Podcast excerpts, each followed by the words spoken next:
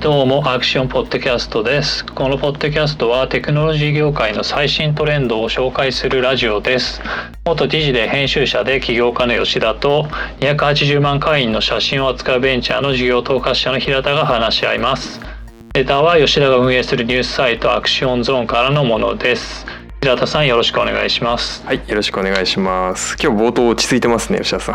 あーそうなんです。ちょっといつもテンパってるんですけど。えーと今回のテーマはリブラですね、Facebook の暗号仮想通貨です。はい、えーとこのリブラをまあ説明するときにまず多分ビットコインはい、ら辺から説明すると分かりやすいのでビットコインから説明します、はい、ビットコインなんですけど、まあ、実はその、えー電子マネーとかデジタルマネーっていうのは、えーと80年代くらいからチャレンジが続いていて、一番最初が、えー、e キャッシュだったかな。デイビッド・チャームって人の、はい、まあ、チャレンジがあって、うん。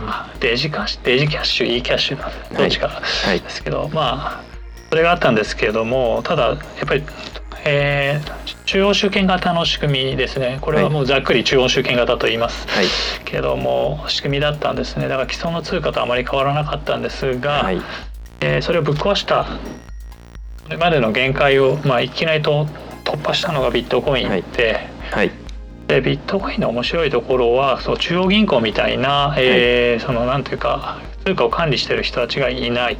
はい。というところで、えー最初のその考えたし e キャッシュでしたっけ？あはいはいそれって中央集権型なだけでそのなんていうんですかね、誰もが使える電子マネーみたいな思想だったんですかね。ちょっと僕そこ知らなかあったですす。そうでね、基はい本的にはそうで、はい。ただその作ってる人が暗号学者の人なんですね。なんでそのなんていうか、えー電子的にお金をまあ、まあ今でいうそのね PayPal や Alipay みたいなやり方で、はい。まあ、お金を融通するんですけども、うんそれがまず複製なんていうの複製されるとかそういういろんなイカサマの仕方があるんですが、はい。それを防げるような、まあ、暗号学的な、はいあのバックグラウンドがしっかりしてるっていううんところなんですね。これが、まあ、ビットコインでも一番ね実は大事なところなんですけどね。はい。あそうそう。だし、まあ、今でいうそのモバイルマネーとか言うけど、はい。はいはい。まあ Alipay とか PayPay みたいな。プロダクトでも、まあ、同様なんですよね。つまり、うんねえーと人ウォレットに入ってる金をなんか倍々ゲームできるようなズルを発見するやつが出てきたらもう、はい。その決済手段はし終わりじゃないうん、ですか、崩壊ですね。うん。なのでまあそう。そうだったんです。うーん、なるほど、ありがとうございます。はい、まあもっといろんな話があるんだけどちょっと長くなるので割愛して、えーそうですね。でビットコインの仕組みは非、えーまあ、そう分散型だったんですけどはい。この中核がプルーフ・オブ・ワークという仕組みではい。これがまあゲーム理論となんというかせうーん、まあ、がうまい感じに混ざったかんところがあり、はい。えーつまり通貨をハックするってすごい儲かるじゃないですか、うん。なんかあのドルを作りまくれる臨転機を平田さんが持ってたとしたらはい。最高ですよね、そうですね、毎日それはすりますね。ありますよね。はい。そうそう。まあそうなんですけどそれをハックするよりもそのなんか多分有名な言葉になったけどマイニングですね。はい。あの掘る、まあ、採掘するっていう、はいまあつまりそうですね。コンピュータクラスターで、えーそのクイズみたいなの解いてうん。競争するってことなんですけど、まあそれをした方が儲かるんでみんなそのマイニングの競争をすることによって、えー通貨お金がどういうふうに動いたかってこいうのの、まあ、蓄次的な検証ですね 10,、はい10分ごとに検証があるんですけど、はい。まあそれが毎回成り立つってことで、来たデジタルマネーが、はい これがまあそう世界をあと、まあ、デジタルとオフラインをはい。全てつないじゃうんじゃないかすげえっていううん。まあなんか、えー興奮があったんですね。うん。まあ、最初は全然みんな興奮しなかったんだけどそれがまあ、えー、と2018年くらいに最高潮くらいになって、今は、まあ、ちょっとふわっとした感じです。そうですね。えービットコインには問題があってそれはそのドルとか円と交換した時のこのえーボラティリティが激しい激しか変動ったと。率ですね。そうですね。めちゃくちゃ変動すると。はい。でこれは決済手段に使いづらいですね。はい。えーと今この瞬間に平田さんから、えーリュックサックを僕が買ったとするじゃないですか。はい。で、えーじゃあ 1, 1ビットコイン。はい。で買ったとすると、はい。今の段階、まあ、まあまあ高いんだけど1ビットコイン、はい。まあ、50, 50万円くらいなのかな、はい。まあ、100万円か、はい。だとしてじゃあ100万円くらいだなって考えてるんですね。はい。でも明日の朝の段階でもうすでにはい。暴落してて、はい。なんか 10, 10万円くらいの価値になってると、はい決済はだから僕は今ボタンポチッと押したけど本当の決済完了するのはもっと後ろだから、はい。まあ、これはねその値段が動いてるとやはり使いづらい。はい。というところがあると。なのでステーブルコインっていうのが出てきました。はい。えっ、とステーブルって安定した安定した。というはい。ことなんですけど、えーそうですね。これはそのドルとか円とかそういう紙幣を、まあ、準備金というような形で。はい。あーなんか比率はどうなのかな、まあ、基本的に1対1だと思うんですね、はい。えー100万ドル相当のビステーブルコインがあったら100万ドルが準備されてる。はい。からまあこれは安全だっていううん。論理なんですけど、現金と国債かなんかで用意してますってリブラのサイトには書いてありましたね。あそうですね。ははいい。はいおっしゃるとおりです。えーはい。そうですじゃあそのままリブラの話にするとリブラはそうですね、えー一定部分が現金で、えー他の部分が、あーその短期の安安全な社債とか、安全まああの何日本とかアメリカみたいな国の短期的な、こえー債券とかがあったりして、うん。あー安全かつすぐお金にか戻せるっていうものに投資しておくんですね。はいこれをマネーマーケットファンドとか、はい。いまあ言ったりするんですけど基本的にはそれと運用が同じで、はい。あのこのポッドキャストの6回か7回くらいで話した、はい。えーアリババのアリペか。はい。アリペの、えー、ユエバオっていうものがあるんですけどそれもマ,、マネーマーケットファンドで。うーん。あーそう。アリペイと、えーリブラの、はい。なんていうのかなその準備金はい。の運用の仕方は実はちょっと似ているっていう、うーん。なるまあ、ほどところがあるんですね。ではい。という感じなんですけどこここまで大丈夫ですか？なんかはい。質問ありますか、僕は大丈夫ですね。はい。はいはい。えーはい。でそうそう。それで Facebook がえーこの一番最初に出したのが、まあ、V1 はい。ですね、えーバージョン1うん。だったんですけどこれはそのバスケット方式なんですよね通貨が。バスケット方式。バスケット方式でととかなんかドルとかシンガポールダラーとか、はい。そういうのをバス、えーそう。なんていうのかなあのバスケなんですかピクニックに入れてく、うんうん。まあ木のカゴあれがバスケットですけど、はい。あそこにだからリンゴとかなんとかが詰め合わせになってるじゃないですか、はい。ああいう形でドルやら何やらを詰め合わせにしとくんですね。うんうんうんでこれその詰め合わせにしとくことによってあの、まあ、つまり例えばドル1だけだったらドルが、はい。ドル危機が起きた時うん。にリブラ危機も起きると。はい。だけどそうバスケットにしとくとドルが危機になってると、うん。例えば多分中国の元って高くなっていくはずなんですね、はい。日本円も多分上がるよね。それはそのドルからし、えーアメリカからお金が日本にうん。逃げてったりするんで、ということなんでそれがなんそのプラスとマイナスがバスケットの中で相殺し合って、まあまあ安全だと、はい。だからリブラは安全っていう、まあ論理なんですけど、うんこれこれもそのなんていうかななんかフェイスブックって面白くて、まはあこれ IMF っていう、うん。あの国際通貨基金はい。っていうねなんか社会科の授業で出てきたかところありますけど、はいあのまあああそこが考えた SDR って仕組みがあって、はい。き緊急引き出し券かな。はい。でこれはそのあれですね通貨危機に陥,、陥る国。はい。陥った国があった時に、はい。その資金需要があるので大体まあ、ドルとかユーロとかが欲しいので、うん。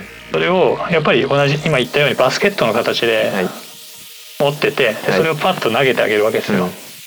まあ、大体発展途上国なんですけど、はいそれをパ投げられた SDR を使って、そのあれですかね大体そのど、えー、まあそうです。もうちょっと細かい話に行くとやめるやめます。はい。いやすごい非常になんか分かりやすく説明していただいているなと思って。はい。大体僕もその概念としては知ってるんですけどあ確かにそうだよなと思って聞いてました。えーそうです。はい。そうです。まあこれでそう途上国僕インドネシアいましたけど、はい。インドネシアも通貨危機があったし、はいしまあ、僕がいる最中もちょっと怪しい時があったりしたので、ん。まあ、そういう国にパッと投げれるみたいな、はい。通貨危機が起こりそうになるとどういうふうにこうみんな国民とかなこう動くんですか？あーまあえっ、とつ通貨危機例えばがインドネシアの場合どういう感じはのこうことになったんですかね？ざわつくんえーですか、とまあまあ、起こりそうな状態のことですよね。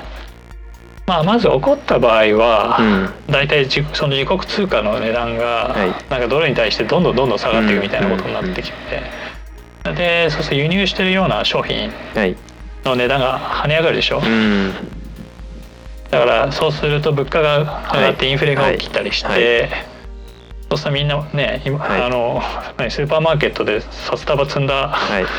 あの何なんかお母さんの写真とか見たことないですかね、あの、はい。まああんな感じまうん。あ最悪は、まあはい。インドネシアはそれに近い状態になっていた。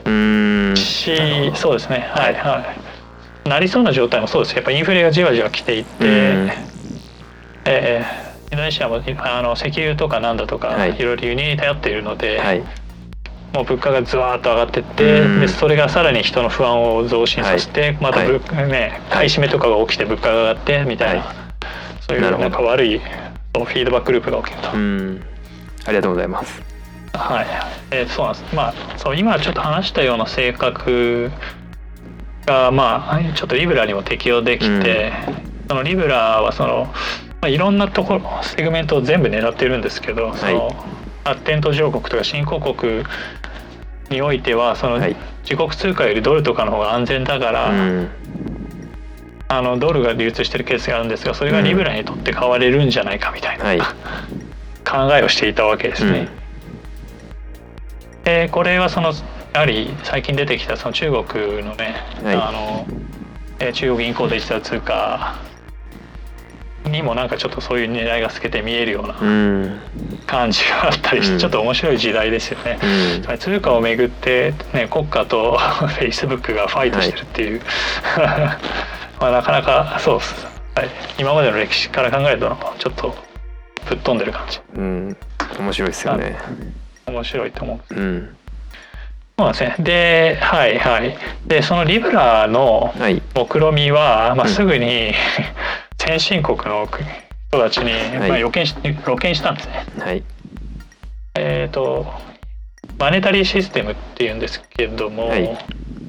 さあ昔ってお金が金と交換できたんです。はい。金が準備されててだからこの紙くずに価値があるっていうところを、はい。もう金とはこいつは関係ないんだと。はい。その代わり国家が面倒見てるからこいつには価値があるんだっていうはいことになったんですけど、じうん。ゃあちょっとクイズでじゃあはい。これ、こうなったことではい。まあ何がはい。変わったと思いますか？何が変わった？あの国にとってはい。有利になったんですよね、でもなんで有利だか分かりますか？国にとって有利にな金本位制になって有利になったことってことですか？金金本位制から、はい。えーか管理通貨制度とかいいんですけど今のはい。お金の仕組みですね、はい。になったはい。メリットってことですよね？くそうです。国にとってのメリットですね。金を運ばなくてよくなった？まあ遠からず近からず、今のなんかさっきのバスケットの話と関係あるのかなと勝手に思って答えたんですけど。まあまあまあ。ええそうっすね。まあそうなんです。だいまあ合ってるというような合ってるようなもんで、はい。まあつまり好き勝手すれるようになったんだよね。お金を。あそうですね。はい。うん。なんでそのシニョリッチっていうんですけど、はい。まあ、通貨発行益。はい。発行通貨を発行する利益がすごい増えたと。うんあー例えば今だったら日銀ってあのファーストリテイリングとか、はい。らへんああいうなんですかね。日本の企業の中のでかい会社うん。の株をかなり持ってるんですね。はい。それはその市場を安定させるためにい。ろいろ買ってんだけどそれって自分で吸った金で証券市場行ってこの金であのユニクロの株よこせっつって買ってるわけよ。はい。でだから国お金を吸ってる利益がすごい大きいわけじゃないですか。はいまあそういうことが起きたんですね。うん、でつまりそのそういうまあそこの通貨発行益とかまあもろもろの国が持ってる利益、はい。そしてその国が持ってる利益の次の層にいるのが商業銀行ですよね。はい。そのまあ日本だったらメガバンクとかもそうだし、うん。そういうところがもう巨大な利権なわけですね。まあ、はい。ある意味通貨ってものをめぐる。はい。そこにいきなりリブラフェイスブックがまあ挑みかかった格好だったので、まあそう。マーク・ザッカーバーグを議会とかに呼んで、はい。お前の目論見は許さないぞみたいな、はい。この野郎みたいな感じになったと。うん。うんでそれでまあそれから1年くらい経って今なんですけど、はい。で最近、えー V2 が出たんですね。うん。うん、4月くらいですけど、はい。で報道だとなんか、まあ、リブラは事実上のドルにうんなったみたいな、まあ、トーンなんだけどはい。それで、まあ、なんか気になったので、はい。あのホワイトペーパーと、はい。あと論文を読んでみましたと。はい。でまあちょっとそれをかいつまんで説明しようかなと思います。今はい。20分くらい話したかな。はい。えーはいはい。えーまあその実はそのドルのはい。実質的なドルになったっていうのはあまり正しくなくて、えーっとねなんかステーブルコインをなんかはい。4つ作るんですね、えードルうん。ユーロ、はい。えーイギリスのポンド、はい。シンガポールダラーですね、はい。あの欧米系の金う融ん。の、なんですかね、えー重要な場所は全部はい。の通貨を、まあリブラっていうものをベースにステーブルコインを作ると、うん。これはおっしゃる通り今言った4つの通貨と完璧にコンパチな、はい。えー仮想通貨なんですけども、ただそのリブラコインはこのはい。今作ったステーブルコインを4つをさっき言ったバスケットにするんですね。はい。でこのバスケットの、えー価値を基礎としてはい。リブラコインができるっていう、はい。なんていうんですかね。今までは1階建てだったんだけど、はい。なんかちょっと奇妙な2階建てになった感じは分かりますか、はいわかります。あわかそれります。僕も見ていてああそういう形なんだっていうのをはい、うん。今週知りました。いやいやそうなんですよね。あのでこれは、はい。つまり怒られてたから、うんあのワンクッション入れたと僕は見てるんですね、はい、怒られたのもあるでしょうしそのリブラをまあより成功させるためにこうステークホルダーをまあ入れていくじゃないですけどそういうこともあるのかなと思いましたけど。ああそうですね。でただその今言ったステークホルダーはもともとはい。別に、つまりドルとはい。ユーロとポンドとシンガポールダラーでバスケットしてリブラはいで良かったのを一はい。回ステーブルコインを挟んで、さらにそのステーブルコインのリブラにしているので、まあねお分かんないですね。こう、まあ、僕はそのちょっと推測が過ぎるタイプなので、はい。まあそう。まあ多分ちょっと法的な部分を気にしているのかなとは思いますと。でそう。ではいはい。まあなんで法的な部分を気にしてるかっていうとそのはアメリカあーそうですね。でここちょっとスーパーアプリの話をはい。混ぜようと思いますけど、はい。スーパーアプリっていうのはそのねいろんなサービスが複合的に乗っかっていて、そこに決済機能がくっついてるからそのアプリで全部終わらせられるし、はい。まあ、状況によっては、えーそのアプリストアとか、まあの仕組みをなんていうか肝骨だったりしちゃって、はい。もう自分らがアプリストアだみたいなうん。感じのとこまで行っちゃう仕組みのことなんですけども、はい。Facebook はそれを中国からパクってはい。まあ WeChat とかうん IP からパクって自分の国でやりたかったんだけど自分の国の規制を調べたら、あできないってことに気づいたんですね。アメリカはそのクレジットカード会社とかやっぱりその既存金融機関の利権がすごくあって、はいえーそのピアツーピアでの個人間送金うんを多分ピュアに作れないんですね。うーん。うんうんうん。でそうそうまあペイパルとかはい。の資金移動はまあ、はい。そのピュアな部分もあるんですけどその大半はクレカをかませてですね、うんうんうん。お金の動きが。はい。とかがありまして、はいえーそうなんですよね。だから、まあ、ベンモっていう、えーやっぱり個人間送金のはい。会社があるんですけども、はい。まあ、ここの決済のやっぱ間を見るとやっぱりクレカが挟まっ、うクレカのネットワークを使うんですね。そのネットワークが挟まっていて、まあ、その間にいっぱい入ってるんです。はい。システムもお金も。はい。なんで、えーそのそうですね。アリペイとか WeChatPay を国内で再現することが難しいから、うん。こうなったら暗号通貨で、うん。えー素早くハックしてはい。占領せよという、スクエアも銀行な銀行だ銀行になってんじゃなかったでしたっけ？そうですね、まあ、そうスクエアも、そのやっぱりクレジットカードベースの決済なんですよ。はい。あのねえー、と装置見たことありますかね？僕見たことないですねあの写真では見たことありますけど実物をどこかで見たことがあるかっていうと見たことがない気がするな。はい。パソコンとかにさとか、えースマートフォンとかに挿して、はい。であとはクレカを切るってうんいううんような仕組みなので、まあ、基本的にはそのそうですねオフライン決済、あの、店店頭とかの決済はやっぱもうクレカを切るための装置で、はい。あーただえーまあ、そうですね。いやほぼそれです。ごめんなさい、うん。ほぼそれなのでデジタルウォレットの仕組みも多分あるんですけど、い。ペイパル的な仕組みもちょっと含んでるんですけども、はい。まあそのペイパル的ではほどではないみたいはい。な感じですね、うんうん。そうなんですよね。だから新興の通貨ってだから基本的にはそのね今いるクレカの支配をディスラプトしたいってことですよね。そうですね。手数料そこがかかるじゃないですか。はいおっしゃる通りです、その中中国で、うん。そのアリババの事業開発の過程で、はい。まあ、偶然はい。クレジットカードをバイパスしちゃったっていう。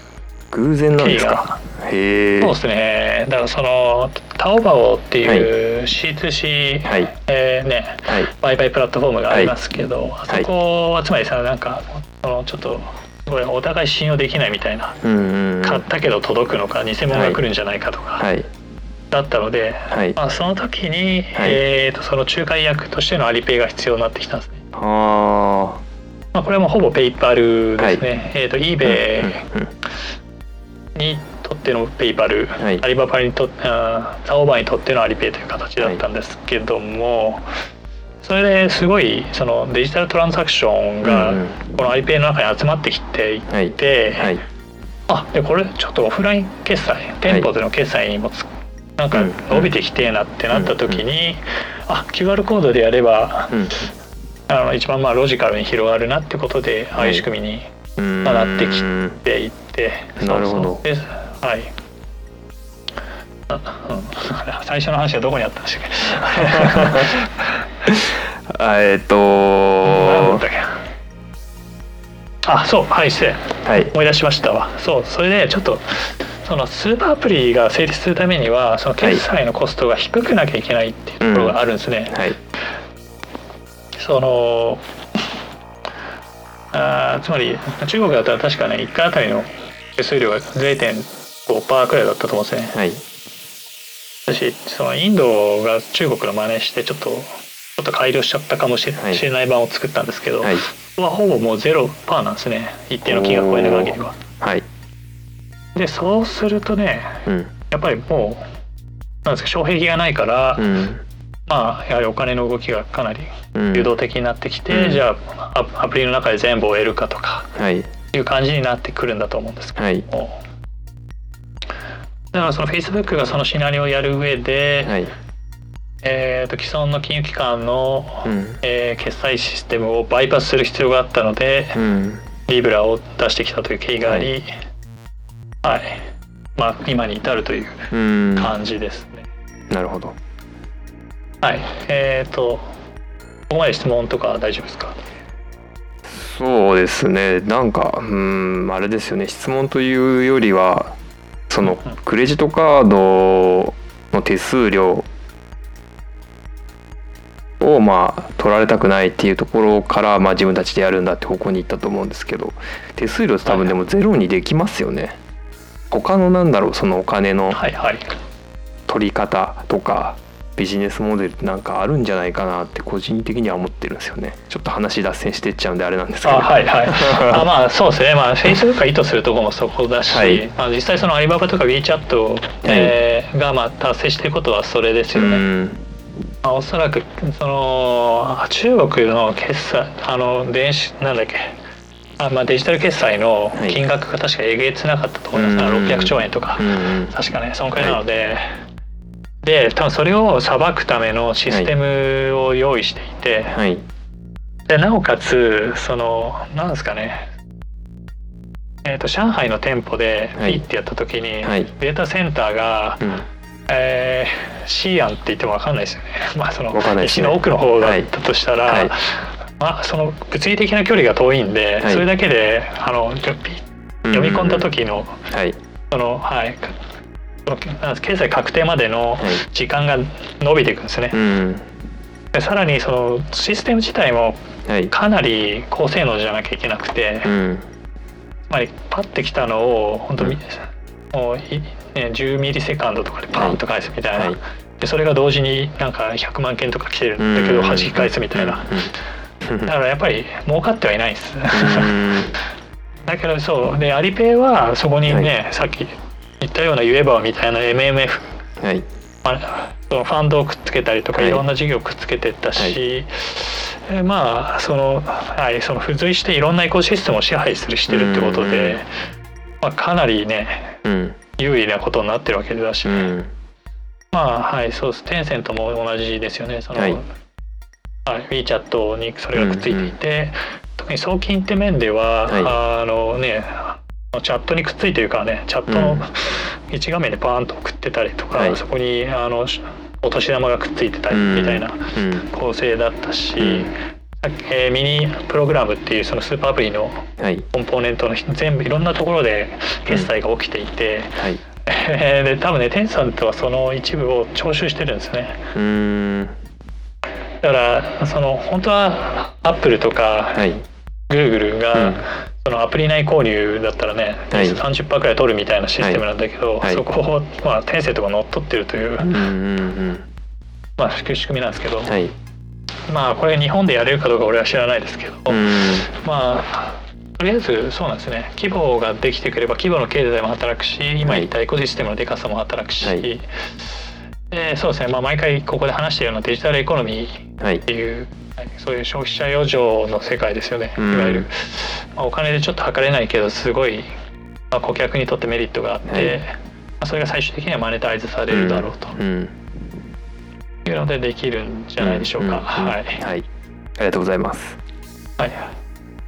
とそうですね。ちょっとじゃあ最後に最後、はい。そうそうそう30分経つのではい。微妙にあのちょっと技術的な側面をさらっとだけ触はい。って終わろうかなと思います。はい。えーっとその Facebook のあるえーっとね合意アルゴリズムっていうんですけど、はい。それがそのお金が正しく動いてるかってことを検証するうん。アルゴリズムなんですけども、はいはい。えー、とそれはねまあ基本的にはそのさっき言ったビットコインの仕組みがあって、はい。ビットコインの弱点はあのご合意の仕方はすごいご、えー面白いんだけれども、はい。その10分間で1回の検証でうん。1メガバイトはい。のブロックしか生成できないんですね。はい。ここに入れられる1メガバイトに収まるだけの取引しか入らないと。うんうん。これがダメだ。でここにそのビットコインの値段が上がってったので、はい。そのそれを計算するためのコンピューターの軍拡競争が起きていて、はい。えーまあそうですね。みんなお金をガーッと使ってるんだけど、うん。そのはい。まあその承認できる決済の量がちずっと小さいままだったというはい。経緯がありましたと。うん。でそれ以降特にまあいろんなプレイヤーがまあそれをかに変わるような仕組みを導入しててではい。代表的なのが、はい。そのあの日本国会みたいなやり方があるんですね。うん。なんか衆議院と参議院があってそこではい。2回、あの決議したらはい。コインが正しいと、はい。この決済が正しいと認められてじゃあ次行きますみたいな。のがあってまあ Facebook はまあそれの、まあ、延長線上の仕組みを採用していると。はい。えっ、とそのなんかあーその決済の検証を取り持つリーダーかな？名前忘れちゃった。そのリーダーみたいなやつがいて、はい。でそれをさらに検証するバリデータってはい。いうのがいて、そいつらではい。これこれがこの10分間の取引です。どうですか？っつって、はい。でバリデータが「ああ正しいよ」はい。ってことなんですけれども、はい。えーここそのバリデータは誰でもなれるんですか？あそうです。素晴らしい質問で、はい。その構成を決めるのが、はい。そのまあ、サーバーをはい。出してるはい。数なんだけど、はい。なんかここはスタートアップっぽくて最初に一番お金を出してる Facebook が、はい。まあ、大半を占めてるんですね。もう9割10割くらい。なるほど。でなんか Uber とかが参加を表明してたんでそうするとサーバーなんかいくらいくらにつきサーバー1台プラスできるみたいなはい。仕組みなんだけど、はい。結局そのもううん。大半が Facebook だから、はい。今言ったその分散型はいのはい。ねあの合意手段をはい。採用しているにもかかわらず、うん。全員 Facebook 党なんで、うん。うん。うん Facebook 党が決めたことが全てです。はい。だから Facebook の金なんだよね。ただ一応なんかそのデューデリジェンスをして追加していくみたいなことは確か書いてあったような気がするんですよね。だどういうぐらいこう文句が開かれてるのかちょっとよくわかんないなっていうのはリブラのサイトを見て思いましたね。そうですね。多分あのね33%以上くらいはい。取られると、はい。ワンチャンその33%が一つのグループだったら、はい。ワンチャンあのズルができるんですね。ああなるほど。だからね多分そこまでは やらせないっていう。まあズルするにしてもね1回しかできないんだとすれば相当でっかいものをこう企てないといけないから。そうですね。はい。まあまあそう。だから33%以上ズルするかどうかわかんないんですけど、はいね自分が持ってる通貨の値段が下がる可能性があるから、うまんあ、なんだけどねまあまあ結局は Facebook の金で。うん。うんっていう感じですね。うん。まあはい。そんなところですね。えー、はいはいはい。でうん。まあそうかな。えーでちょっと多分これね Facebook くらいの会社の規模がないとやれない、はいまあ、仮想通貨かなと思いますね。うん、そうですね。まあユーザー数もそうだし、はい。相当お金を一回使わないといけないので。これからリブラどうなっていくんですかね？あーあのバージョンおそらく2まで来て。先はい。あーあのまあ技術的には面白いと思ってですね、うん。あその今までの暗号通貨の欠点をはい。なんかすげえ無理やり力ずくで押さえつけたっていう、はいまあいろんなトレードオフがあって、はい。まあなんかいいところも全部カットして今のリブラがあるんですけど、うん。まあうん。ただ実現可能性は確かに担保されてるうん。と、ねまあというところはありますけどただはい。多分これはその先進国のはい。その金融利権超巨大な金融の利権はい。への挑戦なので、うん。まあ先進国は僕はもう完全に無理だと。思う。は ただしいサイト見てるとはいサイト見てるとなんかこう後進国の人がドルがこう使えるというかそういう送金するのに便利だよみたいなコンセプトにまず最初なってますよね。そうですね。はいえっとね、多分そうまあ繰り返しだけど最初は多分ちょっとドルを代替してやるぜとかなんかそういう、まああのザッカーバーグ的な世界観があったんだと思うんだけど、今はか、うん、やっぱりそのそうえーまあ、後進国、はい。新興国はい。で狙っていて多分そういう国ってその通貨制度が軟弱だし、うん。まあ、大体政府が腐敗してるケースも多いので、でみんなの手元にはもうスマートフォンがあり、はい。うんうん。それでリベラが取引できるとなると、うん。これはねそのジンバブエドルとかはい。比較した時にリベラの方が安定してそうなのは間違いがないので、はい。ワンチャンスあると思いますよ、うんうんうん。実際そのケニアは M ペサっていうはい。そのデジタルマネーが成功した、まあ、デジタル決済が成功して、はい。まして例えばだからそれがリブラに変わったらって考えると、うん。まあ、ケニアってのは一応アフリカの中では、まあ、あの上位の国はないんで、はいそれスーダンとかそういう国だったらリブラ圧勝していくよねってういうん。ことはあるかもしれないです。うんうんうん。あーまあただそのはい。あただそうその店店舗での決済ははい。多分ね難しいと思うんですね。うーん。おそらくね。それはなぜそう思うんですか？あー多分そのなんていうのかなそのちょまあ技技術的な面ですね。はいその仮想通貨の,、はい。その取引の検証って、はい。えーなんていうかな。ずーっと断続的にやってんじゃなくて、はい。やって止まってやって止まってやってうん止まってなんですね。はい。だから平田さんがマクドナルドケニアケニアのマクドナルドではい。ビブラで払った時に、はい。その取引の検証が終わってないはい。とタイミングとずれてた時に、はい。まあまあじタイムラグがあるので、ちょっとなんていうかこのふわっとした時間帯が続くわけですわ。まあおそらくそこを Facebook がまあはい。俺が面倒見るからっていう形にはい。まあなるかもしれないんですけど、うん。そうするともう暗号通貨である意味がなくなってくるんですね。うんうんうん。というまあそういううんところがあって。なるほど。そうなんですよ。だからまあこれ今のがカード決済だったらカード決済もはい。つまりあれあのし切った時はしはい。支払いをビザとかそこら辺がまあ俺らが取り持つからまあいいわって。はい。っててただ自己的にうん。その本当の決済セトルメントが起きるので、はい。まあ、似てるんですけどただそこにそのちゃんとカード会社がいるっていうこはい。となんですね。うーん。で暗号通貨の良さはそのカード会社吹っ飛ばしてはい。ピュンピュンピュンピュンやれることだそうったのに、ですねうん、ということなんですよね。うんうんうん。そうすると、うん。まあでも先進国難しいよって話になるとなかなか状況的にはリブラ厳しいのかなって気もしないでもないですよね。どうそのオセロをひっくり返していくんだろう？どういう戦略を考えてんだろうっていうのはすごい気になりますね。ああそうっすね。だ うからん。あーその Facebook が e コマースをやるとか、はい。何らかの決済とちょっとはい近づかないといけないですねゲームでもいいと思うんですけど。ああでもそういう意味ではあれですよね。FacebookPay が出てきてますよね。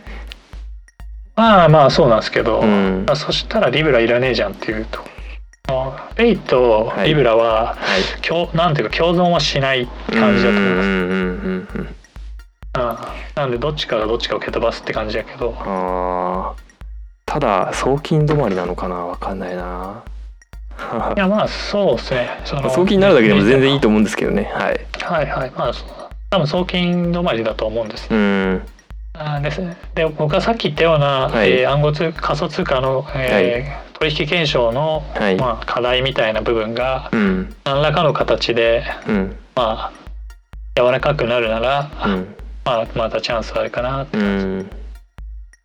ですかね。まあなるほどそうですね、まあ、私にとってはリブラの価値っていうのはその、はい。中央銀行をはい。こう刺激して CB、えー中央銀行デジタル通貨 CBDC はい。を作るような方向に持ってってるっていうはいのがすごい、まあ、重要なんで、うん。まあ Facebook には対抗馬として頑張ってほしいし、あまあそうですね。うん。うん。まあ、そうです、はい。うん。まあ、ちょっとまだ世界がビットコインには早すぎると思うんで、はい。そのね世の中いいやつばっかじゃないから、うん。はい。はいまあそんな感じですかね。はい。なるほど。という感じでえっ、とまあまあまとめることはちょっと不可能な感じがするので、はい。まあ、リブラの今後に期待と。そうですね。はい。はい。でまあ対抗馬もいろいろいてしうん面白い。うん。そんな感じです。はいじゃあこんな感じで、えー、と今回終わりにします。平田さん、はい。ありがとうございました、はいありがとうございました